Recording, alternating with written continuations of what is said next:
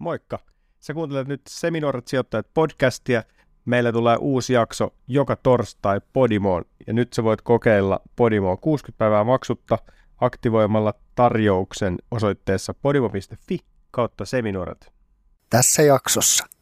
On tietenkin myös tämmöisiä niin puhtaita sijoitustuotteita Yhdysvalloissa erityisesti, missä se taideteos on niin pilkottu vähän niin kuin osiin, eli sä voit omistaa yhdestä teoksesta jonkun laskennallisen osuuden, mutta sitä nyt ehkä kutsuisi näistä taidesijoittamiseksi mm. sanan varsinaisessa merkityksessä. Se on sitten niin kuin arvopapereistettu se teos, että se olisi vähän sama kuin se sijoittaisit johonkin pörssiyhtiöön tai ja sitten niiden tiettyjen teosten arvothan on yhtä arvokkaita kuin suomalaiset pienet pörssiyhtiöt, että, mm. että on, on, on, on siinä, jos sitä pelkästään sijoituksena ajattelee, niin on, on siinä semmoisiakin mahdollisuuksia. Seminuoret sijoittajat podcast. Studiossa Joel Harkimo ja Jani Junnila. Tänään pureudutaan sitten taiteen maailmaan. Tänään on semmonen jakso, minkä mä oon halunnut tehdä siitä, että me aloitettiin. Muistatko, että tämä jakso oli meidän ensimmäisessä ideariihessä öö, Paprulla, että tämmönen jakso tehdään. Siis ihan ensimmäisissä, kun Kyllä. me mietittiin, että ruvetaan tätä podcastia tekemään, niin sitten me mietittiin, että no mitä jaksoja siellä olisi. Niin tämä oli yksi semmoinen jakso, mikä oli siellä ensimmäisenä, mutta me ei olla vaan vielä saatu mahdollisuutta tehdä tätä. Mm. Nyt me tehdään se. Niin mä oon haipis. Joo, ja siis tämähän on semmoinen aihe, mikä meitä molempia kiinnostaa, mutta me ei olla ihan kartalla ei. tässä hommassa. Niin, siis sä oot tai... vähän kartalla, mä en ole yhtään kartalla. Mä en ole edes niinku, mä en ole samalla pallon, mulla ei ole mitään käryä tästä aiheesta, mutta mä todella paljon haluan oppia ja mä uskon, mulla vähän pelottaa tämä aihe, koska tämä on nyt sitten taas semmoinen, että kun tässä muuten tää käy poika, nyt niin, että... poika innostuu, niin Joo. rupeaa tapahtumaan. Ai, ai, ai. Viimeksi kun puhuttiin vähän kelloista, niin kaksi viikkoa myöhemmin sulla oli uusi kello ranteessa. niin mikä ta... nyt sä oot tilaamassa taulua varmaan. No niin, mä oon ihan lyhyen. Mä laitan sulle viikonloppuna kuvia tuolla, kun mä oon kiertämässä gallerioita ja ostan jonkun, meidän jonkun taulun meidän tulevaan kotiin tämä asia on niin kuin pinnalla, niin mä siis tapasin just, tuli Teemu Keisteri vastaan tuolla.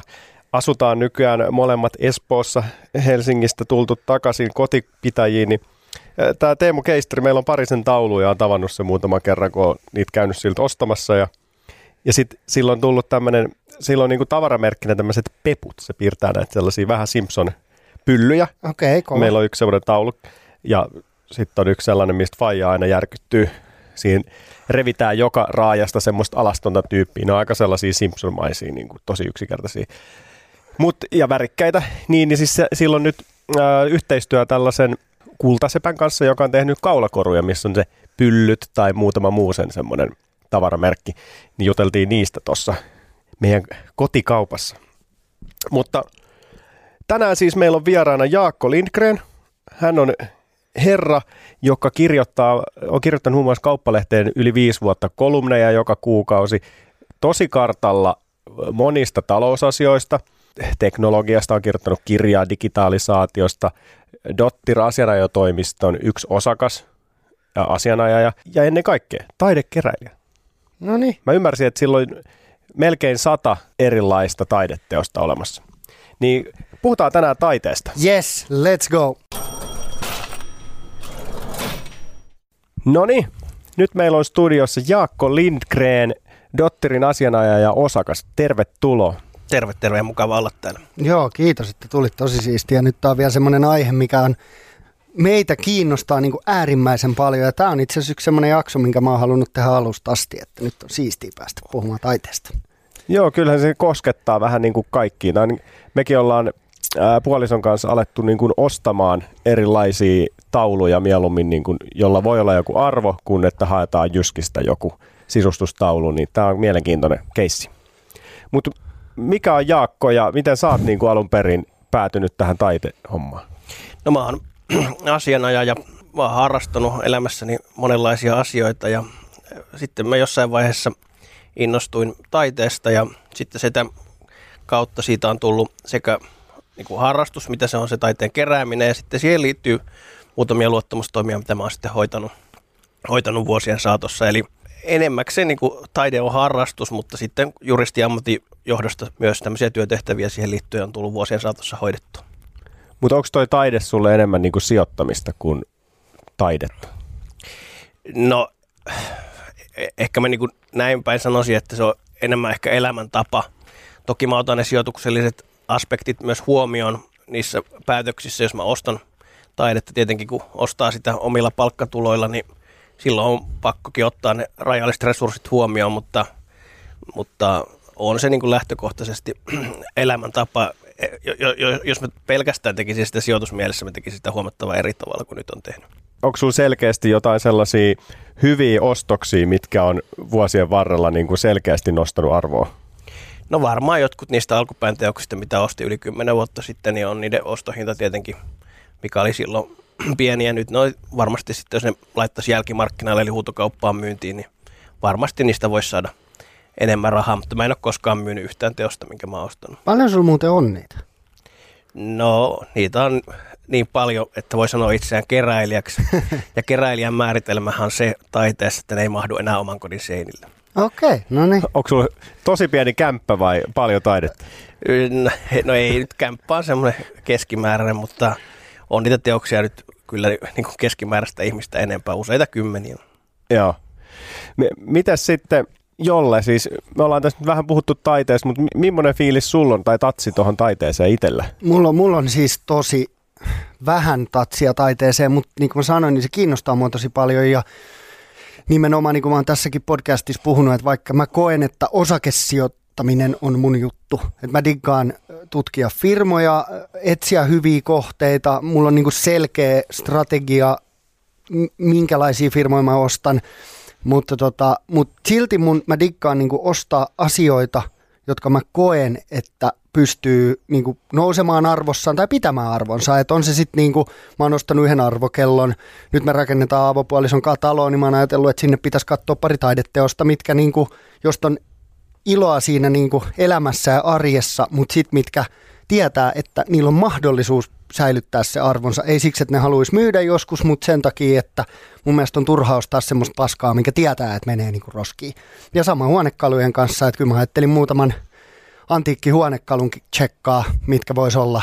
Niillä on niin kuin oikeasti jotain arvoa ja niillä on historiaa ja niissä on, niihin on joku laittanut tiedätkö, osaamista ja sydäntään peliin, eikä vaan mennä ostaa jostain huonekaluliikkeestä jotain semmoista, joka niin kuin kolmen vuoden päästä myydään tota, Sipoo kierrättää Facebook-ryhmässä kahvipakettia mm. vastaan, mm. vaan, vaan enemmän jotain semmoista, missä on niin kuin järkeä. Mites sulla?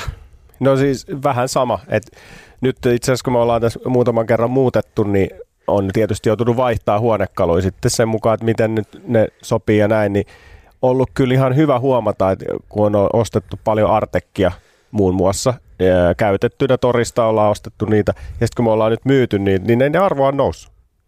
Niin kuin ihan muutamissa vuosissa. Nythän toki on ollut vähän haippi ehkä tuommoisessa puuvärisessä Artekin huonekalussa. Se on ollut kyllä ihan hyvä huomata, että että ne saa kaupaksi ja niistä saa, niin kuin, saa paremman hinnan. Ja sitten nyt muutettiin vuosi sitten isompaa kämppään ja siellä oli paljon tyhjää seinätilaa, niin ostettiin muutamia tauluja ja Jaakko olikin jossain somessa vinkannut tämmöisen Elias Kastreenin ja ostettiin häneltä, taisi olla hänen ensimmäinen maalaus, mitä hän on kankaalle ikinä tehnyt. Okei. Okay. Niin katsotaan Jaakko, mä soittelen sitten, jos se on ollut huono sijoitus. ei, se, se hankittiin ihan niin kuin fiiliksellä, että siinä ei kyllä mietitty sijoitusta yhtään, mutta No ehkä mä näkisin sen niin päin, että toki tauluihin voi, tai osa tauluista varmasti onkin niin puhtaita sijoituksia, mutta sitten jos ottaa Suomen kontekstia, jos ostaa tämmöisiä nuoria taiteilijoita, niin niissä toki on se arvonnousupotentiaali, joka on niin kuin ilmeinen, ja sitten jos ne pääsee kansainvälisesti urallaan eteenpäin, niin se on vielä ilmeisempi, mutta ehkä sillä tavalla se pitäisi ajatella niin kuin sijoittajan perspektiivistä, että jos saat osakkeesta tuoton kerran vuodessa, mm. niin taulusta saat joka aamu se osinkotuoton, kun sä katsot sitä, kun se on siinä seinällä. Niin, niin voi se noin kääntää, niin, totta.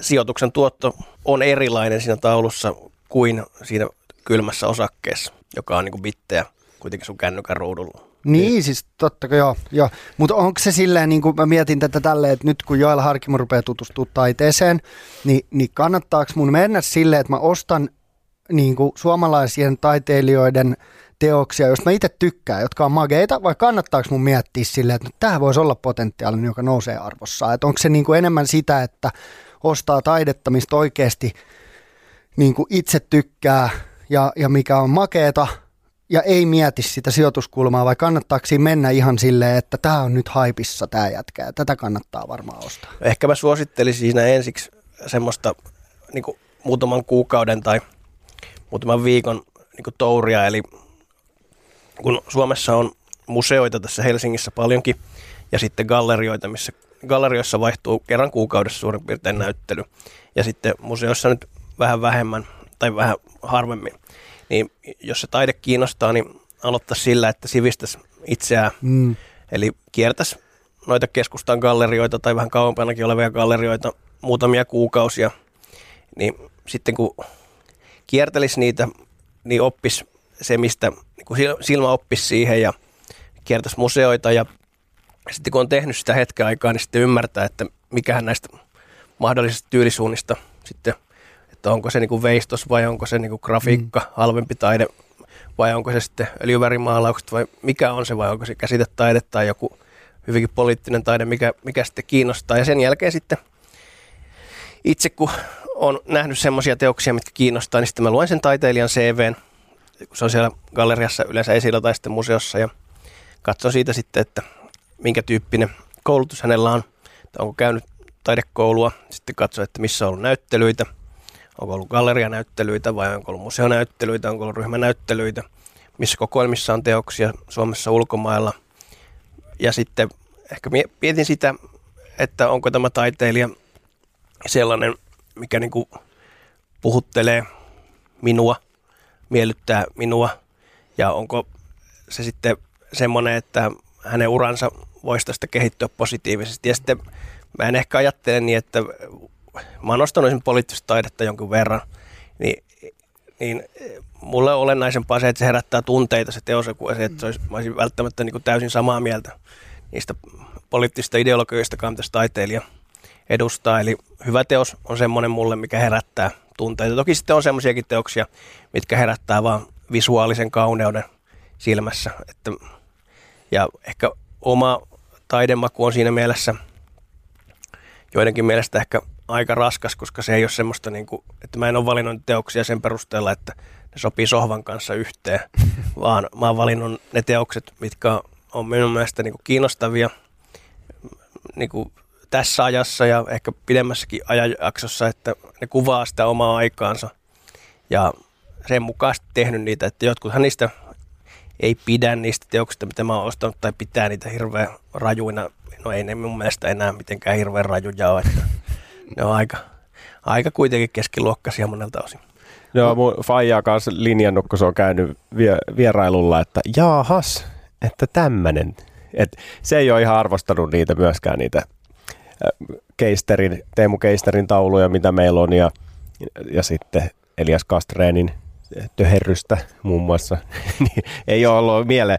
Mutta pakko palaa vielä tuohon, että kun sä puhuit tuosta, että pitää tutustua asiaan ja jolle aikaisemmin sanoit, että sitä kiinnostaa just tutustua firmoihin mm. osakkeiden mm. takia, niin, niin tämähän on ihan sama juttu. Eli pitää vähän perehtyä siihen, että mitä niin kuin on tekemässä niin kuin no, kaikessa. No ehdottomasti siis siinä niin kuin silloin joskus aikoinaan, kun itse kiinnostui enemmän tästä taiteen ostamista, niin mä luin silloin niitä ihan kirjoja, että suomeksi niitä ei löydy hirveän montaa, mutta Amazonista ja sitten sähköisenäkin kirjoina löytyy nykypäivänä niin kuin kansainvälisestä taidemarkkinasta ja taiteesta tosi paljon laadukkaita teoksia, koska Suomen taidemarkkinahan on tosi pieni, varmaan galleriamarkkina joku alle 10 miljoonaa. Toki sitten siihen päälle tulee julkiset teokset ja muut, että voidaan puhua varmaan jostain 15 miljoonan markkinasta ehkä maksimissa. Mm. Niin sitten se kirjallisuuskin, mikä tässä maassa on kirjoitettu, niin se on niinku taidekritiikkiä ollut, että semmoinen niinku taiteen ostamiseen liittyvä kirjallisuus on aika suomen kielellä tosi vähäistä. Muutamia teoksia toki varmaan löytyy edelleenkin saatavilta, mistä sitä voi jollain tasolla opetella, mutta sitten kansainvälisesti lueskelu. Ja sitten ehkä tärkeä on se, että kiertää niin kuin museoita ja ää, gallerioita. Et Suomihan on siinä mielessä etuoikeutettu paikka, että meillä on hyvä koulutus, erinomainen taidekoulutus ja sitä on paljon – ja meillä tulee vuosittain nuoria uusia taiteilijoita suhteellisen paljon. Ja sitten ne saa myöskin näytön paikkoja. Et Helsingissä on tietty määrä gallerioita ja sitten muita näyttelytiloja. Toki sitten ehkä muihin Pohjoismaihin verrattuna, niin Helsingissä niin tai Suomessa ylipäätänsä niin on kansainvälisiä gallerioita, sitten, mitkä kiertää kansainvälisillä taidemessuilla tai tekee kansainvälistä toimintaa, niitä on sitten vähemmän, mutta muuten kyllä Helsinki paikkana on erinomainen paikka, niin kuin hyvin nopeasti saa päivän täytettyä muutama museo ja pari galleriaa, niin kyllä siinä on lauantai- tai sunnuntai-päiväksi ohjelmaa. Pakko, pakko kysyä tähän nopsaa, kun sä mainitsit nuo kirjat, että jos on niin kuin yksi osakesijoittamiskirja, minkä mä sanoisin, että kannattaa lukea, niin on mik, sijo, miten sijoitan pörssiosakkeisiin, niin onko joku tämmöinen, mikä on niin go-to-kirja, että jos ei tiedä taiteesta yhtään mitään, niin mikä voisi olla semmoinen yksi, että lue ainakin tämä, niin sitten sä tiedät jotain. Ja sitten se voi toimia semmoisena niin kuin sisäänheittona tähän maailmaan, että, että, tota, että se sopii niin kuin ensikertalaisille.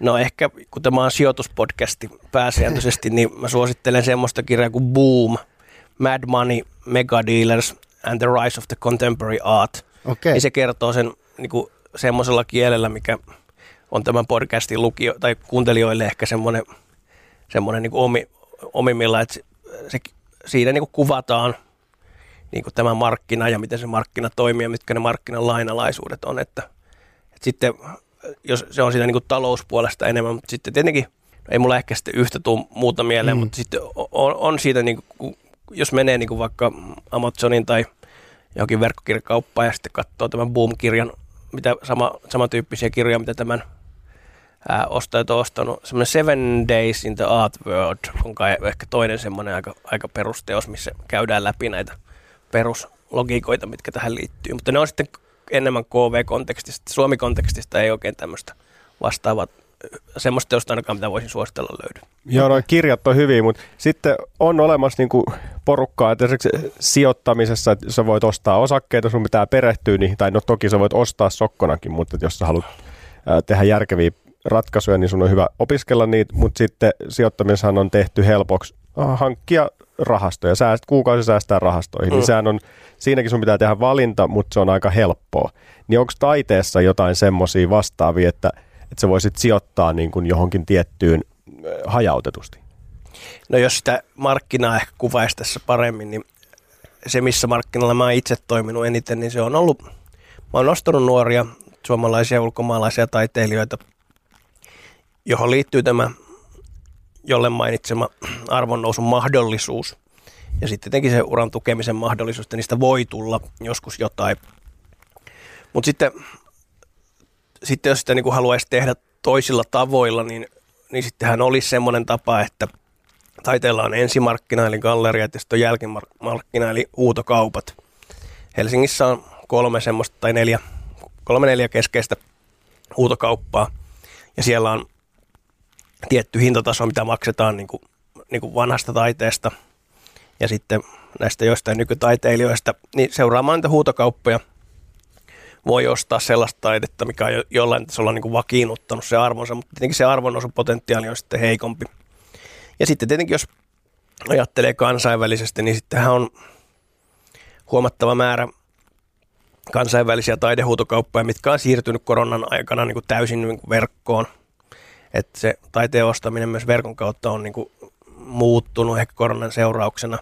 Ja sitten on tietenkin myös tämmöisiä niin kuin puhtaita sijoitustuotteita Yhdysvalloissa erityisesti, missä se taideteos on niin kuin pilkottu vähän niin kuin osiin, eli sä voit omistaa yhdestä teoksesta jonkun laskennallisen osuuden, mutta sitä nyt ehkä kutsuisi näistä taidesijoittamiseksi mm. sanan varsinaisessa merkityksessä. Se on sitten niin kuin arvopapereistettu se teos, että se olisi vähän sama kuin sijoittaisit johonkin pörssiyhtiöön tai – ja sitten niiden tiettyjen teosten arvothan on yhtä arvokkaita kuin suomalaiset pienet pörssiyhtiöt. Että, mm. että on, on, on, on, siinä, jos sitä pelkästään sijoituksena ajattelee, niin on, on siinä semmoisiakin mahdollisuuksia. Mi- miten tuommoisessa seurataan sitä arvonnousua? Mä vaan niin mietin sitä, että jos sä ostat taideteoksen, mikä on sun omalla seinällä, mistä sä nautit ja sä dikkaat, ja sit sä niin kuin, voit kymmenen vuoden päästä tsekata, että maksaako joku siitä enemmän, eikö niin? Tai sit sä ostat osakkeita tai indeksejä tai rahastoja tai whatever, ja sä pystyt koko ajan seuraamaan sitä arvonnousua, niin miten jos sä ostat tämmöistä niinku arvopaperitaidetta, oh. vähän saman logiikalla, niin pystyykö sitä seuraamaan mitenkään? Onko niillä mitään statistiikkaa tai mistä, mistä sä tiedät, mikä, niinku, miten sun sijoitus menee? No siis kansainvälisesti, kun se taide on niin kuin ihan, aido, niin kuin ihan aitoa liiketoimintaa. Niin kuin siis on se nyt tietenkin Suomessakin liiketoimintaa, mutta kun se on niin pieni piir, pientä tai vä- vähäistä niin kuin verrattuna globaaliin tasoon, missä on joku 50 miljardia se taidemarkkina ma- globaalisti tällä hetkellä, niin, niin siellähän sen arvon määrittää ne huutokaupat, mitä on koko ajan. Niin kuin koko ajan käydään niin kuin, niin kuin taiteen jälkimarkkina pyörii. Eli jos olet ostanut jostain teoksesta jon- tai jo- osuuden, niin sitten sen saman taiteilijan teoksia pyöritetään noissa huutokaupoissa ja sitten sieltä voidaan katsoa, että sen taiteilijan tietyn aikakauden, tietyn kokoinen teos, että miten se huutokauppahinta on noussut ja kehittynyt. Et si- siitä sen arvo voi sitten päätellä. Joo. Mutta tämä niin kuin, jos puhutaan vielä tästä osakkeista ja verrataan niitä näihin tauluihin, niin osakkeen sä ostat netistä ja sä voit myydä sen minuutin päästä pois. Mm. Ää, taiteessa vähän erilaista, se ostoprosessi on ehkä vähän hitaampi ja varsinkin se myyminen, että se, se ei ole silleen, että sä vaan painat myyn nappia, niin se on myyty, niin se likviditointihan on siinä niin kuin pikkusen hankalampaa. Mutta onko semmoinen, niin kuin, ää, että jos mä haluaisin nyt meidän tauluista päästä eroon, niin laitaanko mä mun Facebook-kavereille viesti vai onko joku, Et. niin kuin, se onko kutsut, se just se joku kutsut, Bukowski? se kutsut niin kuin Bukowski tai Hagelstam ää, tai sitten joku heidän kilpailijansa Mm. esimerkinomaisesti noin nimettynä, niin, niin heidän asiantuntija, että mulla olisi tällaisia tauluja ja mä haluaisin laittaa ne huutokauppaan myyntiin, niin sitten ne esittää hinta-arvion niistä ja, ja sitten ne huutokaupathan etsii koko ajan tilastilistat nettisivuilla, että mitä ne haluaa tai haluaisi sinne huutokauppoihin, että koska niinku, tietenkään se markkina ei ole sillä tavalla samalla tavalla likvidi kuin osakemarkkina, eli kysyntä ja tarjonta siellä markkinalla ei oikein kohtaa. Mm. Että, ja sitten siinä on tietenkin sekin puoli, että mikä pitää muistaa, että, että elävän taiteilijan taiteen ostamisessa on se hyvä puoli, ettei, e- ettei osta väärännöstä, kun se, sitten sä tiedät, että kun se on elävä, niin se ei ole väärännös. Mutta toisaalta sitten sen taiteen määrä lisääntyy sinne markkinalle, jos sillä on kysyntää, niin sitten se vaikuttaa siihen hinnoitteluun tietenkin. Sitten vastaavasti semmoiset taiteilijat, mitkä joko kuollut tai ei tee enää taidetta tai sen kaltaista taidetta, niiden taulujen määrä ei lisäänny sinne markkinalle, eli se arvo voi nousta sitten ki- kiivaammin, mutta eikä Suomessa tuon taiteen jälkimarkkina ongelma on ollut niin kuin, niin kuin väärännösten tosi iso määrä, että Suomessa oli tämmöisiä massiivisia väärännösoikeudenkäyntejä nyt, ne päättyi muutama vuosi sitten vai onkohan ehkä muutama vuosi sitten tai viime vuonna tai tässä kuitenkin aivan hiljattain. Mm.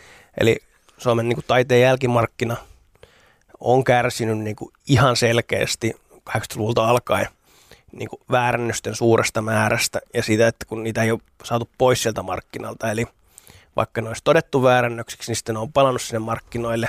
Ja sitten kun huutokaupat ei tutki niiden teosten alkuperää niin paljon, niin siellä on pyörinyt ja pyörii varmasti edelleenkin niin kuin, niin kuin sekä grafiikassa että öljyväritöissä niin kuin, niin kuin väärännöksiä näiltä niin kuin, sit, nyt jo kuolleilta taiteilijoilta pääasiallisesti. Eli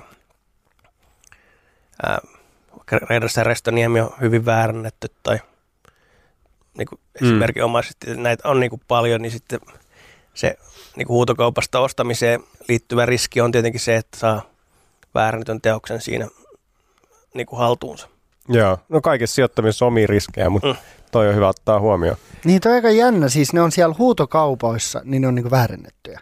No joku siis se ongelma on se, että kun Suomessa on edelleenkin kun markkina on niin pieni, Joo.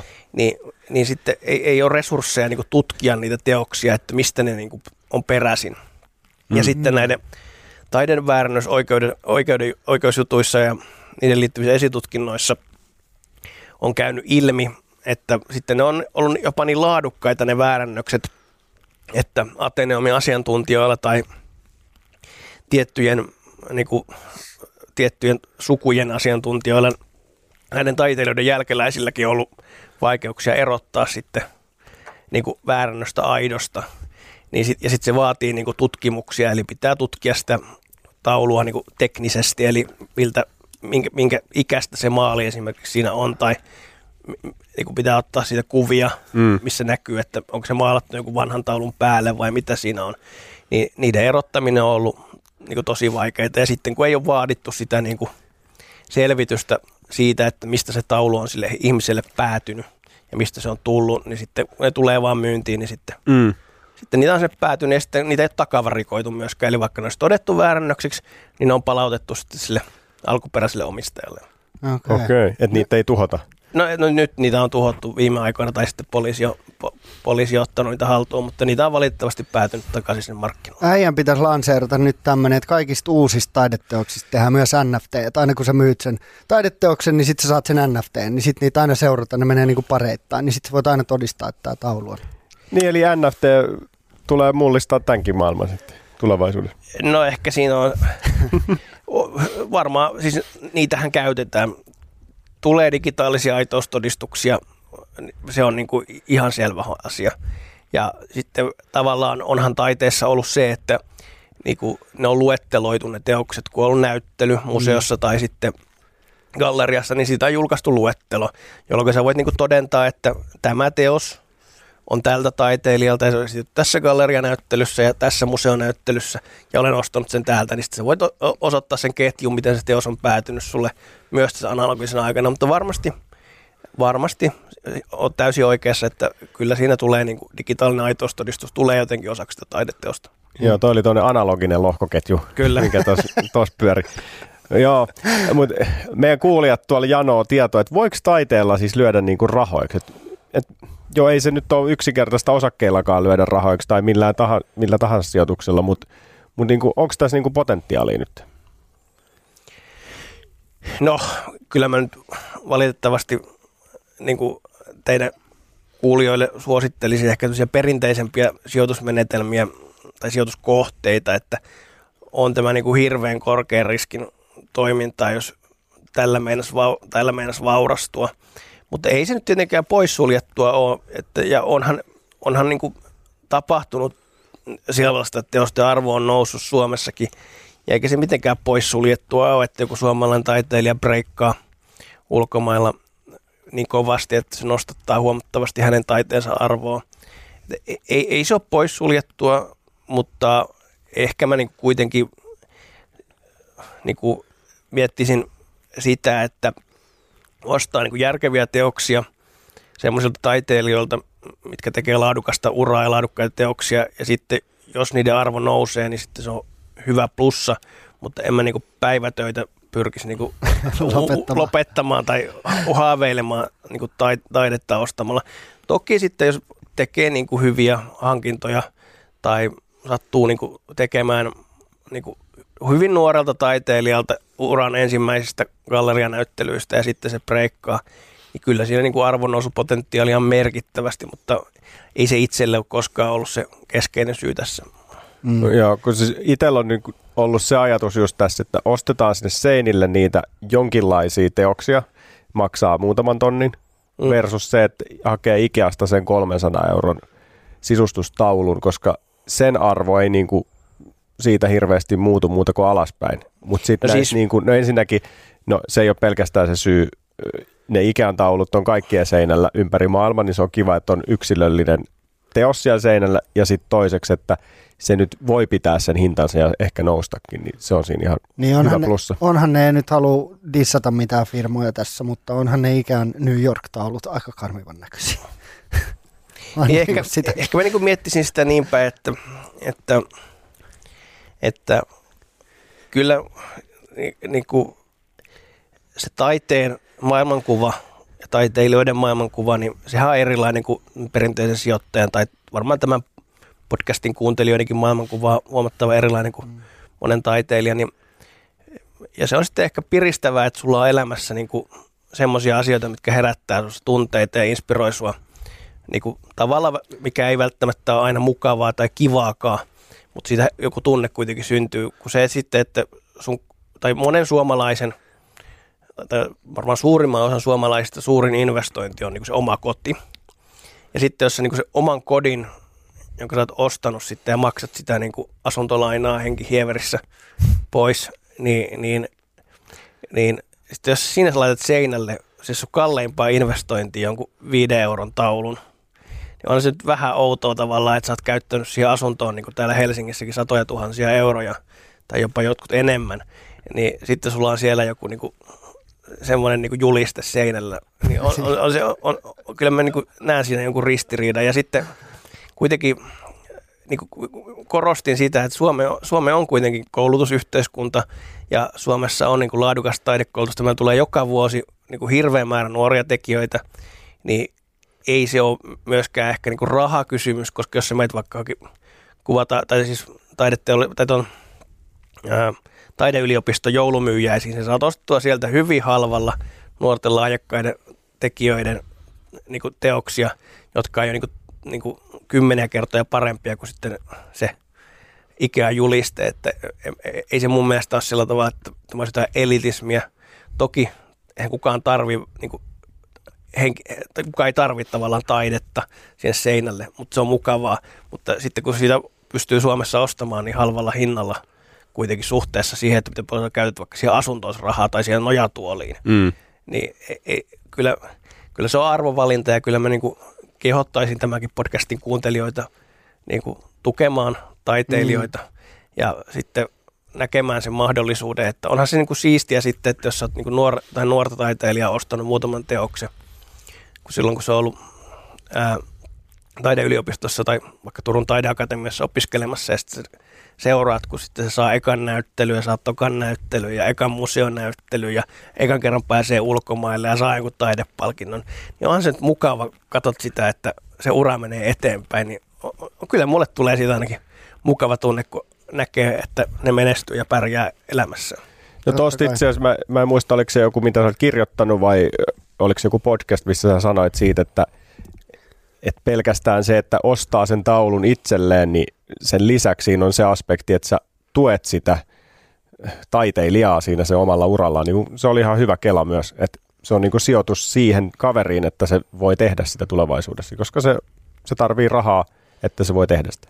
Niin no siis nykypäivänähän Suomessa ää, taidemaailma on muuttunut sillä tavalla, että meillä on taiteilijoita, mitkä tekee sitä tosiaankin teosmyynnillä sitä omaa uransa. Ja sitten meillä on apurahajärjestelmä Suomessa, mikä on toki ihan laadukas, mutta toki sitä pitäisi kehittää edelleen, mutta sitten jos me niin vanhoihin aikoihin verrataan, niin ei meillä olisi niitä teoksia, mitkä meille on piirtynyt semmoisiksi suomalaisen taiteen ikoneiksi, Kallen Gallelat ja muut Sherpekit ja muut, niin kyllä niihin kaikkiin liittyy se aspekti, että he on myynyt niitä teoksia, kun he on maalannut ja he on pysynyt sillä hengissä, että sillä se on rahoitettu se suomalaisen kultakauden ja kansallistaiteen tuottaminen myymällä niitä teoksia keräilijöille. Mm. Ja sitten tuossa vähän aikaa sitten sä puhuit siitä just, että se äh, antaa osinkoa joka päivä. Mm. Se, niin kyllä mä nyt mietin, että meilläkin on yksi semmoinen iso taulu äh, Olkkarin seinällä, pari metriä leveä ja puolitoista korkea varmaan – niin siinä on tosi paljon yksityiskohtia, että välillä istuu siinä nojatuolissa ja katsoo sitä, että löytää sieltä kaikkia uusia juttuja. Jolle taas käyttää tämän ajan, että se selaa äh, tota, pörssikursseja niitä, että miten ne osakkeet etenee. Niin näissä on niin ero. Että kyllä mä niin kuin saan kiinni tuosta nyt pikkuhiljaa tuosta. En mä siis sinäkään sano mitään pahaa ne pörssikurssien seuraamisessa on, mutta ehkä se, että näitä pörssikurssejakin on mielenkiintoisempi seurata, kun elämässä ei ole pelkästään ne pörssikurssit, mm. vaan jotain semmoista, mikä herättää sinussa ajatuksia. Ja tosiaankin se maailma, missä niin seurataan pörssikursseja, se on tietynlainen, mutta sitten se taiteen maailma on toisenlainen. Mm. Niin silloin ehkä mä niin kuin, niin kuin kehottaisin niin kuin sinne tekemään niin kuin retkiä, koska mm. ne ajatukset, mitä siellä saa, niin ne, ne ei ole semmoisia kuin mitä sä saat seuraamalla osakkeita. Että... Ei, siis ihan, ihan varmasti ja kyllähän niin kuin, on se sitten niin kuin taide tai muuten, mä rakastan historiaa, niin mä käyn paljon museoissa. Mm. Niin siitä se on vähän niin kuin sama juttu, että siitä saa tosi paljon irti.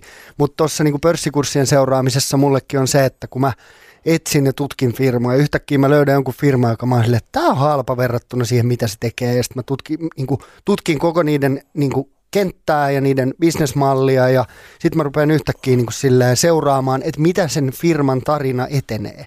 Et sekään ei ole vaan niin kuin kurssien kattomista, vaan se on niin kuin oman löydön tutkimista mm. periaatteessa. Niin, että siinä on aika sama logiikka kuin tässä. Eh, ehkä jollain mm. tavalla.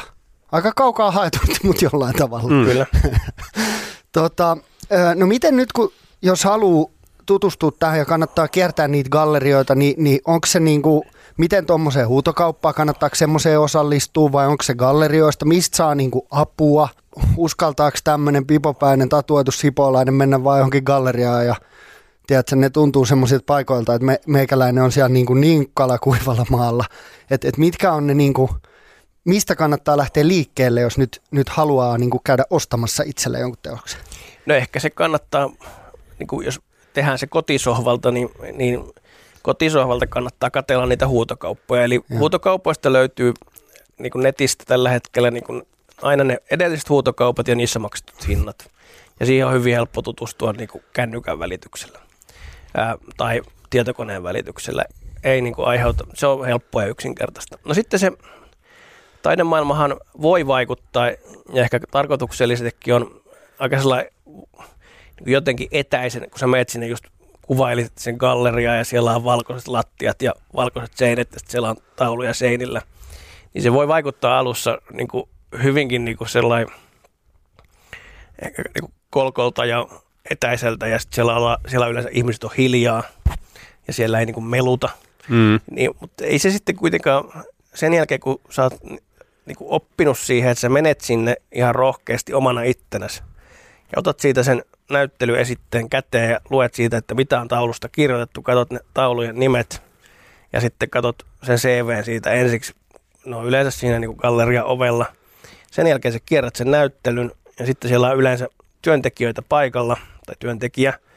Ja sitten sä keskustelet sen kanssa, jos ne teulut kiinnostaa ihan rohkeasti. Ja sitten ei se se monimutkaisempaa kuin mikään muukaan niin kuin kaupankäynti, mutta ehkä mä niin kuin taiteessa vielä suosittelisin sitä, että, niin kuin, että en nyt menisi siihen Egaan galleriaan ja osta sitä ekaa teosta siitä heti, vaan niin kuin ehkä antaisin sille aikaa, että, että niin kuin kuukausien tai puolen vuoden aikana niin kuin opettelisin kiertämään niitä säännöllisesti ja sitten ilmoittautuisin gallerioiden tai ottaisin ne Instagramissa seurantaan tai ne taiteilijat tai galleriat ja rupeisin katsomaan, mitä ne taiteilijat sinne postaa.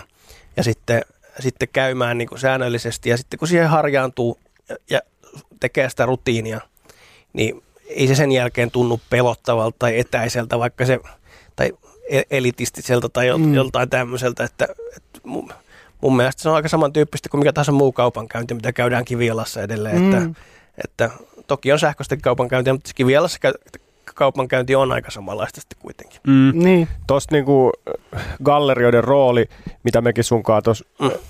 Jo puhuttiin puhelimessa ja mitä itse sitä mietin, että kymmenen vuotta ehkä käynyt silloin tällöin jossain katsomassa jotain taidetta ja koko ajan siihen päässyt enemmän kiinni ja nyt tehnyt, tehnyt niitä hankintojakin mm. itse, niin se on, mä oon oppinut paljon siitä, siitä galleriahommastakin, että ei se ole niin pelottavasti, kun siellä on käynyt muutaman kerran, ja sitten se henkilökunta, nehän auttaa mm. siinä asiassa. Niiden kanssa voi jutella niistä teoksista, sitten se saattaa se taiteilija olla itse siellä paikalla, ne mielellään kertoo, että minkä unen ne näki, ja ne on maalannut sen, mutta, mutta meillä kävi silleen, että me uh, mentiin katsoa galleriaan Emma Ainalan sellaista, olisiko se ollut vain joku niin kuin paperipiirros, että että semmoinen niin kuin siellä pitäisi olla. Se ei ollut missään seinällä, vaan sitten se gallerian tyyppi oli sille, että, se on meillä tuolla takana. Ja sitten me mentiin katsoa, siellä oli hirveä pino niitä piirroksia. Sitten että tuossa seinällä on tuommoinen niin kaksi metriä leveä ja puolitoista metriä korkea taulu. Että miksi, mikä tämä on? No tämä on edellistä näyttelystä, tämä on täällä meillä säilössä. Mä onko se myynnissä? Joo. Okei. Okay. Ja sitten me ostettiin se. Et se ei ollut missään niin kuin netissä tai, tai en tiedä olisiko se löytynyt netistä, mutta me käytiin siellä niiden takahuoneessa, siellä se oli seinällä ja nyt se on meidän olkkarissa. Niin ei tämä niin helppoa ole sille, että niin kuin, että tuommoisen löytäminenkin, että tämä oli ihan sattuman kauppaa ja se oli tosi niin kuin meidän tyylinen ja makea ja sopi sitten budjettiinkin tässä kohtaa. Mutta nopea, tällainen pitkä ää, alustus tähän gallerioiden rooliin että sä puhuit tuossa puhelimessa, että ne on niinku managereita niille taiteilijoille, niin kerroksä siitä vähän vielä lisää? No siis jot, Suomessa on semmoinen joku ihmeellinen tapa ollut, että ihmiset yrittää ostaa niiltä ta- taiteilijoilta suoraan teoksia ja toki siinä voi säästää, kun siitä galleria, niin kuin gallerille ei mene rahaa, sitä voi saada joku säästö, mutta kyllä mä niin kuin näkisin sen niin päin, että semmoinen hyvä taiteilija, niin voi, se vaatii itselleen niin kuin jonkun tahon, mikä niin kuin hieman valvoo hänen etujaan ja niin kuin järjestää ne näyttelyt ja dokumentoi ne teokset. Ja sitten kun se on siinä galleriassa, niin se saa tietenkin helpommin museonäyttelyitä ja keräilijät ostaa sitä, kun ne on nähtävillä ne teokset. Siellä käy museoiden henkilökunta, kuraattorit, siellä käy taidetta ostavien säätiöiden tai valtiollisten tahoja ihmiset katsomassa teoksia. Niin mun mielestä se on tosi arvokasta sille taiteilijalle, että joku valvoo sen oikeuksia. Ja tuo, se on vähän niin kuin verrattavissa niin kuin johonkin muuhun sisältöliiketoimintaan, niin siinä on manageri. Niin, mulla tuli mieleen just, että nyt me ollaan täällä Sanoman radiostudiossa, niin tässä on siis radiokanavia ja sitten meillä on musiikkipäälliköitä. Niin ää, tännehän kävelee joku Pentti, joka on tehnyt biisin, se tuo jonkun CD-levyn tai lähettää ehkä nykyään enemmän sähköpostia meidän musapäälliköille. Sitten ne on silleen, että mikäs tää on. Ja sitten ne poistaa sen viestin tai sitten saat vahingossa kuuntelee sen. Ni, niin se on niinku todella epätodennäköistä, että Radio Suomi Popin aamulypsyssä soi se biisi, jonka sä oot kiikuttanut itse Mm. tänne. Se luultavasti hävii ennen kuin se löytää sen musiikkipäällikö. Versus se, että levyyhtiön äh, artistin manageri tulee kertoa, että hei, meillä on tämmöinen uusi artisti, se on tehnyt tällaisen biisin, tässä on äh, tuottajana sama kuin Jenni Vartiaisella ja kuunnellaan tämä, että tässä on hyvä meininki ja meillä on suunnitelma tätä. Niin se on vähän erilainen lähtökohta, mutta toki jostain pitää lähteä liikkeelle, että jollain se on se keino, että sä saat niin kuin ujutettua sen CDn jonnekin. Kuten Mm. mun mielestä Pojun poika Sauno oli tyyliin tällainen, että se ujutettiin jostain ovealta ja se vahingossa laitettiin soittoon tyyppisesti. Mutta niin, jatka vaan tuosta gallerian rooli. Niin siis puolesta. kyllä toi sun analogia, mitä kerrot, niin tietyllä tavalla toimii myös taiteeseen. Sitten, eikä siinä on myös se, että sitten kansainvälisiä yhteyksiä on gallerioilla enemmän ja vähemmän. Ja ennen tätä korona-aikaa niin taiteeseen kuuluu niin tämmöiset taidemessut. Eli suomalaiset galleriat vei suomalaisia taiteilijoita, tai taiteilijoita, mitä ne edustaa, ne edustaa muukin maalaisia, niin messuille. Ja sitten siellä on ulkomaalaisia ostajia, ulkomaalaisia kuraattoreita. Se ve, vei niiden tai, tai, tai vie edelleenkin niitä taiteilijoiden uraa eteenpäin. Mutta ehkä tässä korona-aikana on kuitenkin se, että jollain tasolla taidemarkkina tulee muuttumaan tästä näin niin kuin pysyvästi. Eli, eli jotenkin niin kuin, me ei tiedetä vielä oikein, mikä se muutos on, että, että taidekauppa on ollut hyvin analogista ja perinteistä, niin selkeästi se on sähköistynyt ja digitalisoitunut. Ja taidemessujen merkitys on vähentynyt, kun niitä ei voinut järjestää, tai hyvin rajatusti voinut järjestää korona-aikana, tai niitä on peruttu, niin kyllä se galleria-asema muuttuu, mutta kyllä sillä varmaan se entistä enemmän se managerin rooli tulee olemaan, että kuitenkin digitaalisen kontentin tuottaminen voi olla hankalaa taiteilijalle, jonka pitäisi taiteilla, että sitten se tarvitsee siihenkin jonkun, että se galleria ehkä siirtyy entistä enemmän siihen, niin kuin, siihen että jos, se pe, jos perinteisesti se on ollut kivijalassa oleva tila, jossa on ollut kuratoitua sisältöä, niin sitten varmaan kivijaloissa tulee olemaan edelleenkin niitä tiloja, mutta siihen rinnalle tulee entistä enemmän sitä niin kuin digitaalista puolta ja sen niin kuin hal- hallintaa ja sen sisällön tuottamista sinne. Samaan tuntuu olevan niin kuin kaikilla tällaisilla tai isoimmilla somevaikuttajilla se, että he haluaa keskittyä siihen niin kuin sen oman taiteen jutun tekemiseen mm. ja sitten kaikki muu on ulkoistettu manageritoimistoille. Se kaupallistaminen, myynti, ehkä semmoinen suunnitteleminen ja tämmöinen, niin tässä on ihan sama. Että tarvit niitä apukäsiä, että sä pystyt keskittyä siihen, mitä sä teet. Kyllä. Mutta sä siis oot mukana tässä Frame Contemporary Art Finlandissa.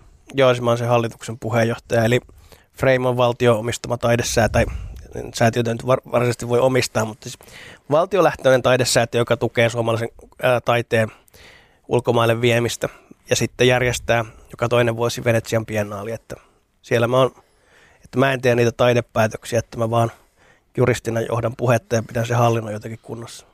Joo, mi- mikä toi niinku pääpointti? Onko se niinku, että viedä suomalaistaidetta ulkomaille Kyllä. ja sitä kautta saada sitä Se on taiteen kasvamaan? tiedotuskeskus ja vientiorganisaatiot ja se, että suomalaiset taiteilijat saa mahdollisuuksia ulkomailla ja sitten se Venetsian biennaali, joka järjestää joka toinen vuosi Venetsiassa, niin se pystytään järjestämään. Siellä on Suomen paviljonki, jonneka tulee ää, sitten laadukasta taiteellista sisältöä joka toinen vuosi.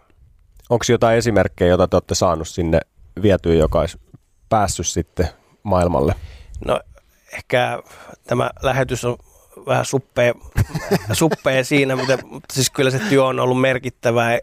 Ei voi sanoa sillä tavalla, että jos on viety, että joku ihan täydellinen jackpotti olisi just tullut, mm. mutta kyllä jos on saanut Freimiltä jonkun apurahan ja pitänyt näyttely ulkomailla, niin kyllä sitten sieltä tulee jatkuvasti niitä niin kuin, niin kuin tilaisuuksia uudelleen ja joku kuraattori on löytänyt sen sieltä. Eli mm. on sen vaikutus ja vaikuttavuus ollut siihen aika pieneen budjettiin nähden ihan vaikuttava, eli kyllä se saa tuloksia aikaan.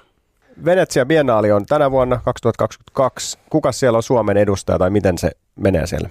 Se menee sillä tavalla, että siis siellä Venetsiassahan on alue, minne valtiot on rakentanut, tämmöiset klassiset kansallisvaltiot on rakentanut paviljonkeja. Eli tämmöisiä tiloja, missä esitellään taidetta. Mm. Niin Suomen siinä Alvaro Aallon suunnittelemassa paviljongissa niin on Pilvi Takala, tämmöinen niin kuin, ehkä tunnettu enemmän videoista ja tämmöistä performanssitaiteesta, niin hänen teos tulee olemaan esillä siellä. En tiedä, minkälainen se teos vielä on, mutta Pilvitakala on arvostettu sekä Suomessa että kansainvälisesti ja varmaan tulee olemaan erittäin mielenkiintoinen. Ehkä tästä Pilvitakala urasta, niin videoteoksia, mitkä on mielenkiintoisia, kun hän tekeytyi työntekijäksi yritykseen ja sitten sekoili siellä taiteilijana menemään siellä yrityksessä viikkoja ja kuvasi sen koko teoksen sitten, että hänellä on ollut hyvin, niin kuin, niin kuin, hyvin monipuolinen ura ja kyllä mä odotan sitä, että saan nähdä, että mitä, mitä hän tulee tekemään sinne. En tiedä itse. Okei. Okay. Saisit sä Elias Kastreenin ja sitten Emma Ainala myös sinne? Mä en valitettavasti tee näitä päätöksiä, että, että, mä, että taiteessa ihan ne ammattilaiset, jotka on koulutettu sitä varten tekemään näitä päätöksiä, ei juristit valitettavasti. Toi, toi on mielenkiintoinen toi koulutus, kun siitä on, on nyt puhuttu ja mä itse olen huomannut niin kuin telkkarialalta en, en, en siis itse näyttele, mutta on ollut näyttelijöiden kanssa tekemisissä eri, erinäisissä, niin, niin tota, tuossa to, niin näyttelijän alalla on tosi vahva semmoinen, no Suomessa on muutenkin tosi vahva meritokratiatyyppinen ajattelu, mutta varsinkin näyttelemisessä, niin jos sä oot käynyt niin kuin teakin, mm. niin sit moni on silleen, että sit susta voi tulla isostara. Mutta jos sä et ole käynyt teakkiin, niin sit sä et oikein ole mit, susta ei niinku tuu näyttelijä. Niin onko se sama tässä, että sun pitää käydä se taikki, että susta voi tulla niinku iso taiteilija, vai pystyykö niinku bussikuski Pentti rupeaa niinku käyttämään luovuuttaan ja, ja joku löytää sen ja sitten siitä tulee sitä kautta taiteilija. Että kuinka iso rooli sillä niinku koulutuksella on, on tossa. Ja varsinkin kun taide on niin subjektiivista tietyllä tavalla – että, että monet taideteokset, mitkä mä oon nähnyt, ne on tosi hienoja, mutta sitten mä ajattelen silleen, että mä olisin voinut tehdä ton.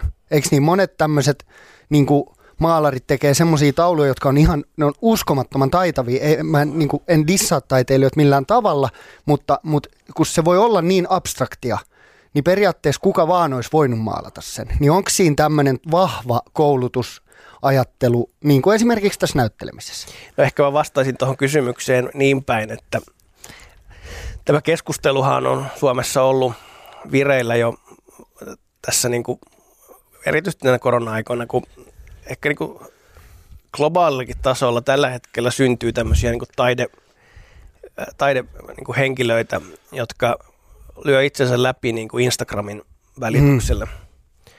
Ja joilla ei ole sitä niin kuin koulutusta, mikä siihen vaaditaan. Ja sitten tietenkin taiteyhteisö on perinteisesti niin kuin hylkinyt näitä, näitä, eli on todennut, että jos sulla ei ole koulutusta, niin, niin voit sitä taidetta tehdä, mutta et se niin kuin saman kategoria kuin me kuuluta, että itse ehkä en ota nyt siihen sen kummemmin kantaa, kun totean vaan sen, että ehkä siinä myös niin kuin, olisi gallerioilla jonkun verran tehtävää, että jos se on niin, kuin niin helposti saavutettavaa joku Instagram-taide, mm niin miksei sitten semmoinen niin kouluja käynyt taide ole tuntunut siltä, että se olisi saavutettava, kun ne hinnat on aika samantasoisia mm. niin kuin, niin kuin Instagram-taiteessa ja sitten näissä gallerioiden nuorissa taiteilijoissa, niin ei se mitään suurta hintaeroakaan edes ole. Niin ehkä se, sitten globaalilla tasolla jos tarkastelee, niin meillä on jo nyt sellaisia niin taide, niin kuin, jos hiteik kutsutaan, tai taiteilijoita, mitkä on aloittanut sitä Instagramista ja sitten ne on päätynyt galleriaan ja sitten ne on päätynyt museoihin. Mm. Toki vähän, vähänlaisesti, mutta semmoisia on jo, että ehkä se keskustelu on, on edessä, mutta on sillä kuitenkin sillä koulutuksella niin kuin hirveän suuri merkitys mm. edelleen, että on edes joku koulutus. Mm. Että on se sitten, Suomessa on tosiaankin, että ei sen tarvi olla niin kuin Helsingistä tai Taikista tai äh, taideyliopistosta. Että Suomessa on muitakin laadukkaita taidekouluja, mutta kyllä se joku formaalikoulutus yleensä näillä, näillä Suomessa menestyneillä taiteilijoilla on. Mutta sitten mä niin toteaisin vaan sen, että maailma muuttuu ja jotkut näistä Instagram-taiteilijoistakin, mitkä vaan alkaa tekemään, niin niistä on tullut tosi isoja. Ehkä sitten se, että niiden näyttelyitä on sitten vähemmän niin kuin, niin kuin museoissa, kun museoissa on kuitenkin taidekoulutettu, taidehistoriaa lukenut kuraattori, joka valitsee sinne, niin ehkä ne sitten pitää sitä vähempi arvosana. Mutta siinä ilmiössä on niin kuin hyviä ja huonoja puolia ja hirveä väittely siitä on käyty, että kuka on taiteilija. Minä en ole sillä tavalla lukenut taidetta, että pystyisi ottamaan siihen kantaa, että on taas sitä käydä niiden, jotka käy sitä keskustelua. Joo.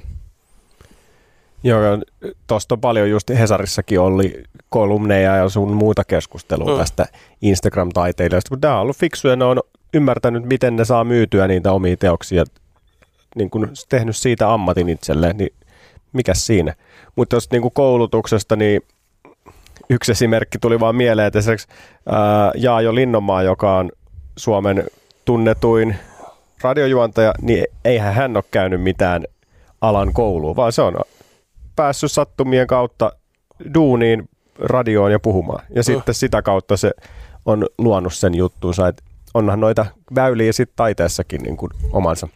Edelleenkin taiteessa on hyvin monenlaista, että jos markkina on noin pieni kuin Suomessa se on, jos se markkina kasvaa sillä, niin ja se mm. voi kasvaa hyvinkin helposti. Ja jos se on saavutettava ja ihmiset tykkää siitä, niin mikä ettei.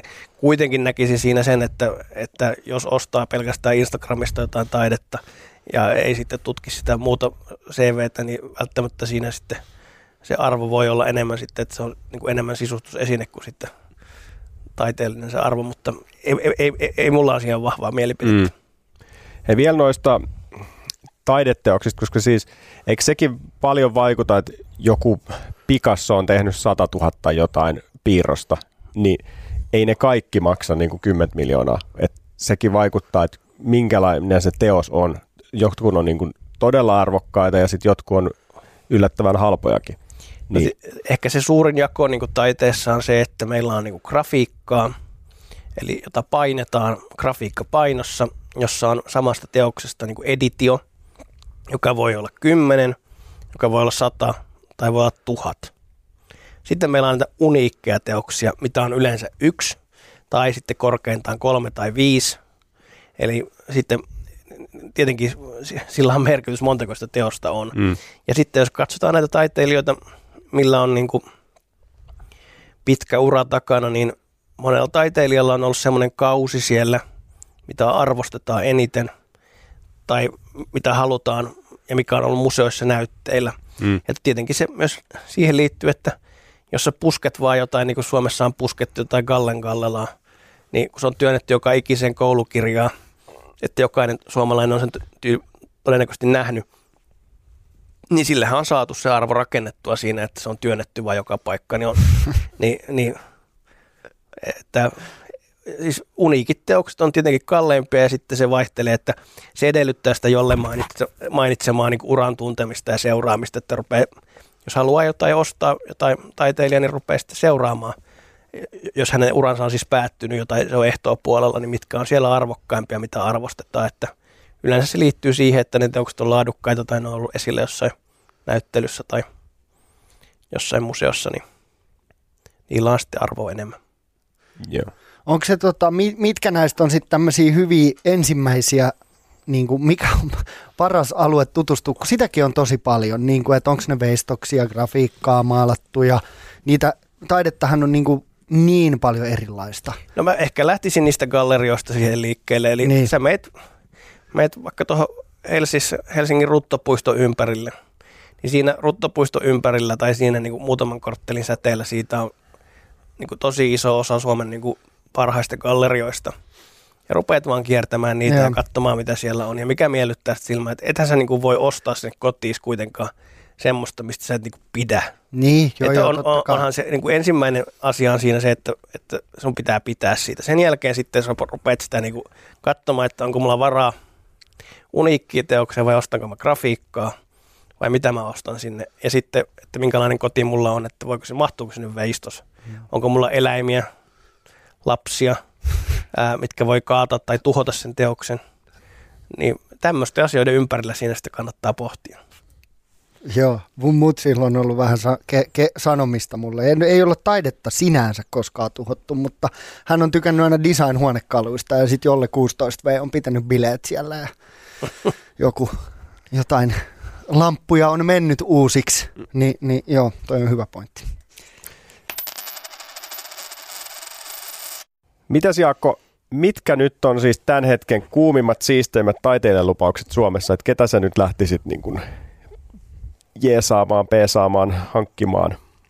No ehkä se on subjektiivinen kysymys ja samalla tavalla kuin osakkeihin, osakkeista niin on hankala antaa niitä aukottomia ostosuosituksia tässä näin, mutta Joo, joo, eikä, eikä joo, Joo. ei ole sijoitusvinkkejä siis, vaan, Joo, mut, vaan joo niin, niin ehkä mä niin näkisin, että keramiikan tuleminen on ehkä joku semmoinen uusi trendi, eli se on niin Maisa Majakka, mikä on Forsblomilla ollut näyttely nyt loppuu varmaan tänä viikonloppuna, kun tänään otetaan perjantaina 7. päivä tammikuuta, niin se näyttely loppuu, niin Maisa Majakka on ollut niin kuin keramiikan puolelta semmoinen niin nouseva tähti, tai tiedä tähti vielä, mutta ainakin nouseva.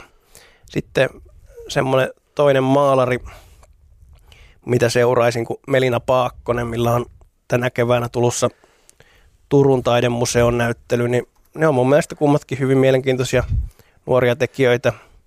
Sitten se, mitä täälläkin hehkutettiin jo aikaisemmin, Elias Kastreen, niin hänen soolonäyttely eka oli viime syksynä ja se oli mun mielestä hyvinkin onnistunut.